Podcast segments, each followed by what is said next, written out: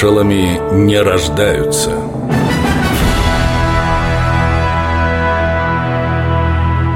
Филипп Голиков Первая мировая, гражданская война. У него не было настоящей юности. В 18 лет Филипп Голиков уже был красноармейцем. Много сражался, видел смерть. В конце 1919-го тяжело заболел. Сыпной тиф. Выживали тогда немногие. Вчера температура была 40 градусов. Томительно долго тянулась ночь. Лекарств не дают. Их, говорят, и нет в госпитале. Смерть не страшна, но она просто не нужна. Мало прожил и мало сделал. Домотался ты, Филипп. Свалил тебя тиф. Ну ладно. Лишь бы известили мать о дате. Мол, помер, если случится. Не случилось. Болезнь отступила, и его отправили на побывку в родную пермскую деревню. И та самая, казалось бы, навсегда упущенная юность вернулась. Игрища устраивались у нас главным образом в крещенский праздник. А на Масленицу гуляли на улицах, гоняли на лошадях, катались с ледяных гор на санках. Кроме того, построили еще и крепость.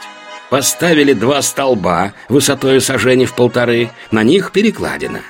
На перекладине по одному вывешиваются женские платки. Задача. Надо верхом на полном ходу сорвать платок и ускакать с ним. Это не так-то просто.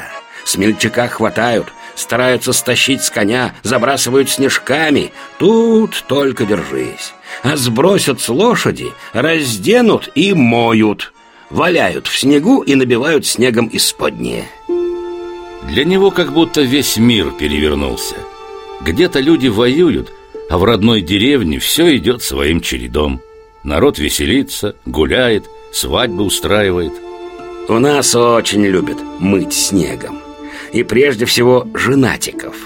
Тех, кто обвенчались в эту зиму. Заводил и в этом деле всегда слесарь Егор.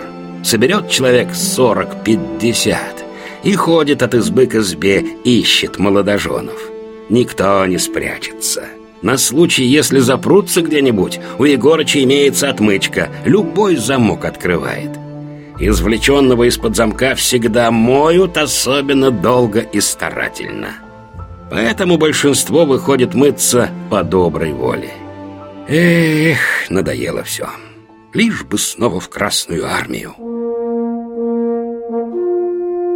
Его желание сбудется.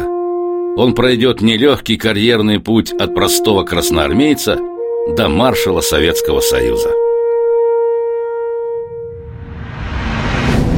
Филипп Голиков.